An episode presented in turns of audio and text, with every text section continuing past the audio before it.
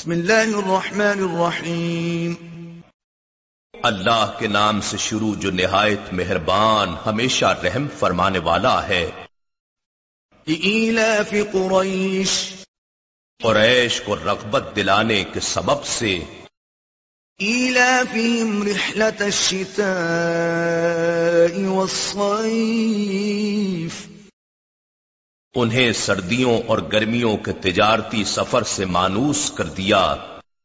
فَلْيَعْبُدُوا رَبَّ هَذَا الْبَيْتِ۔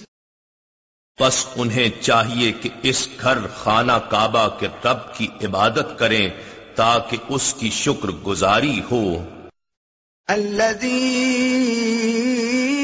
أطعمهم من جوع وآمنهم من خوف.